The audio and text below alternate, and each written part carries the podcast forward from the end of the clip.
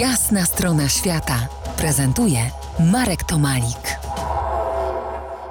Trzecim poświątecznym, a przednoworocznym gościem jasnej strony świata jest Eliza Kubarska, alpinistka, podróżniczka, autorka nagradzanych na świecie filmów dokumentalnych. Przed świętami obejrzałem trzy filmy Elizy. Badżajo, Duchy z Morza, jest najbardziej relaksującym z nich. Opowiada o społeczności nomadów morza, ludzi ryb, zamieszkujących tereny między Filipinami, Borneo i Indonezją.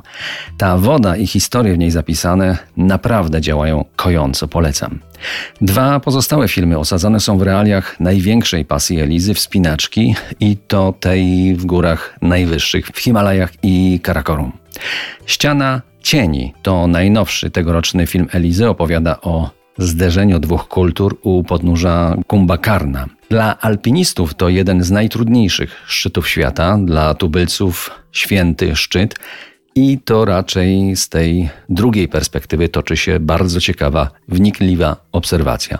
Film, powiedziałem, nowy, świeży, a już obsypany nagrodami na światowych festiwalach filmów dokumentalnych. Nieco starszym, też nagradzanym jest dokument K2 Dotknąć Nieba, którego bohaterowie próbują zmierzyć się z przeszłością, stawiając pytanie o cenę pasji. Więcej teraz o nim nie powiem, bo, bo będzie on pretekstem do osobnej rozmowy po jasnej stronie świata w kolejnej odsłonie w niedzielę 3 stycznia. Film K2 Dotknąć Nieba zasiewa bardzo silne emocje, zadaje i próbuje odpowiedzieć na wiele pytań. Sądzę, że nasza rozmowa nie będzie wolna od tych emocji. Już teraz, choć to za tydzień, Was na tę rozmowę zapraszam. A teraz Eliza, która krótko opowie nie tyle o poprzednich świętach i sylwestrach poza domem, ile o obecnym.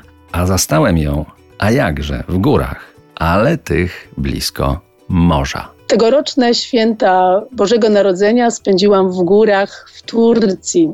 E, w pięknym miejscu, w niedalekiej odległości również od morza, co nam wydaje się Polakom takie dosyć dziwne, że góry i morze mo mogą być w tym samym miejscu. Natomiast zresztą jestem tutaj nadal i właśnie patrzę na piękne skalne góry e, położone gdzieś w dżungli. Mieszkam, na takiej, mieszkam w takiej oazie wspinaczkowej, gdzie zebrali się ludzie z całego świata, którzy również uciekli przed całą sytuacją covidową tutaj, żeby się schronić w tej wspinaczkowej oazie. Mierzymy się ze skałą, e, Czasami to są skały, które mają 30 metrów wysokości, czasami mają prawie 40 albo i więcej. Jest bardzo przyjemnie, jest ciepło i dla nas bardzo egzotycznie. Także życzę wszystkim słuchaczom również wesołych świąt, dużo pozytywnego myślenia, jeżeli chodzi o przyszły rok. Mam nadzieję, że to, co się wydarzyło w tym roku, czegoś nas nauczyło i że przyszły rok będzie dla nas już bardziej łaskawy i będziemy znowu w stanie podróżować po świecie, podróżować świadomie.